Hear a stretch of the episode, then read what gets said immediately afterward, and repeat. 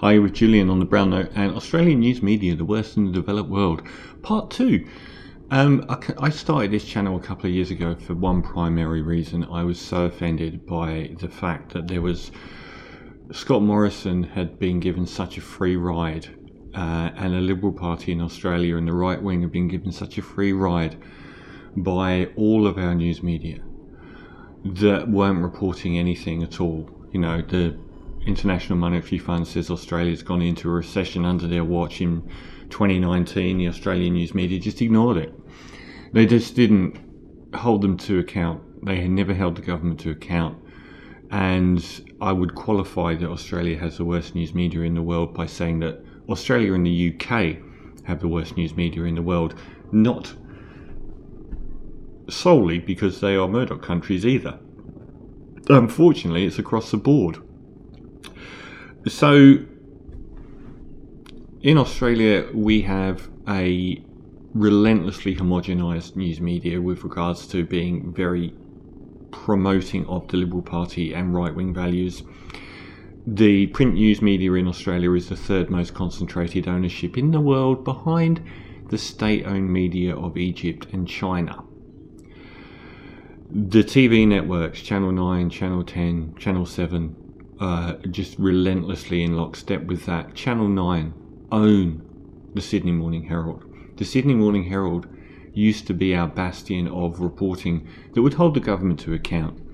They're now run by the ex Deputy Prime Minister of Australia, Peter Costello, who is a dyed in the wool Liberal, who is chairman of Channel 9, who own who were allowed for some reason to buy the Sydney Morning Herald, and journalistic standards have cratered.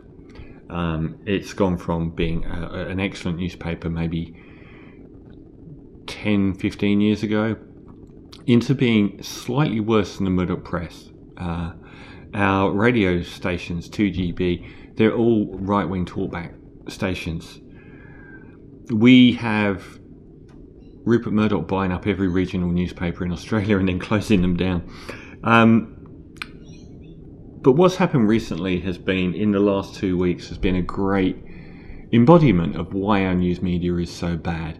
It all kicked off with the Sydney Morning Herald and their pro Scott Morrison, anti China champion Peter Hartcher, who has got a lot of skin in the game, and a raft of pieces attacking China one of them from Peter Hartcher, which he co wrote with someone else, mentioned in its headline about reintroducing national service where 18 year old Australians would be forced into the military to fight China. This is like three or four days ago. The other part of the headline was that we should look to being a nuclear base for America to fight China. Peter Costello, who is the chairman of Channel 9, who owns the Sydney Morning Herald, has a lot of ties with the defence industry. This isn't good stuff. It's certainly not good for Australia. We've also seen a royal commission into robo-debt. Robo-debt is one of the most egregious and illegal schemes ever enacted upon the poorest Australians. A computerised system that would debit money from people's accounts who are on welfare championed by Scott Morrison, our previous Prime Minister, that ended up allegedly costing 2,000 people their lives through suicide. People that already had no money having money taken out of their accounts, often unaccountably so, in fear, killing themselves. Can you imagine if Labour had done that?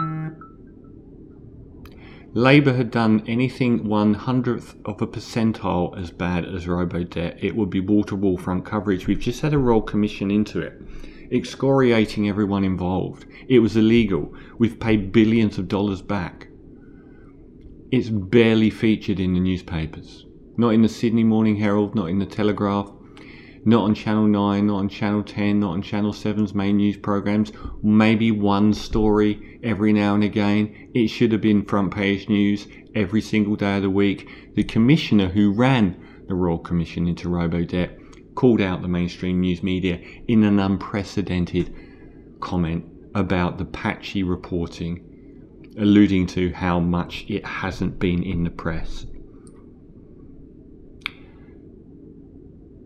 John Barilaro, our the most one of the most corrupt people in New South Wales politics, based on his angling for uh, creating himself a trade envoy position uh, and a juicy wage uh, and being caught uh, and not getting a job. Um, Friendly Jordies, Jordan Shanks, one of the premier, if not the premier, internet news source, released explosive audio of him, John Barilaro, talking about using public funds to buy votes. Oh, allow me, allow me on your night as you accept and, and are gracious. Yeah. Allow me not to be as gracious. Yeah, yeah, exactly. Malcolm, Malcolm Turnbull if, if, I would appreciate that if you give me that little, uh, little privilege. Yeah, yeah, exactly. I'm the one that's got to try and get to ERC and explain how I've given $100 million in an election. Yeah, yeah, yeah, yeah, yeah, that's right, that's right. And that's just ticking over. There's yeah, still five days to go. Anything can happen. Anything can happen now. George put in that Singleton needs a new fire station, so I think we'll be funding that this week. I've got to explain to a commission why I've spent $100 million of public taxpayers' money buying votes, and if Singleton wants a new fire station, there's still five days to go to an election. Now, if Labor had done anything like this, the universal condemnation, like there has been over Labor, saying that in three years' time they might wind back a tax concession on superannuation, we have had radio silence on this. We are in the middle of an election campaign. New South Wales Liberals are days away from an election campaign. You've got the ex Deputy Premier New South Wales saying about spending $100 million of taxpayers' money to buy votes. Complete radio silence. You look at the difference in the level of reporting on from the hard right towards someone like Brittany Higgins, who accused um, Bruce Lehrmann of raping her in the office of the Liberal Party and uh, the trial fell apart because of a juror after she testified and he refused to testify because that's exactly what you do when you're innocent. The level of abuse that senior journalists on the right have given her versus nothing when it comes the other way round. And it's not just Murdoch Press. We've got the soft right of the Sydney Morning Herald, who almost unilaterally support the Liberals in elections, but have found it virtually impossible to do so, ramming home war rhetoric against China.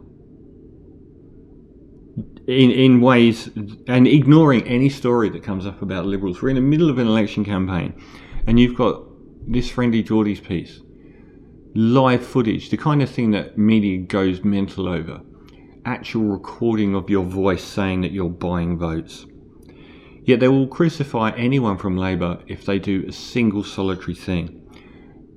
As the Commissioner into the Royal Commission on Robo-Debt said, the reporting by the mainstream media is patchy, but congratulations to the people on Twitter like Ronni Salt, the people on YouTube as well, like Friendly Jordies.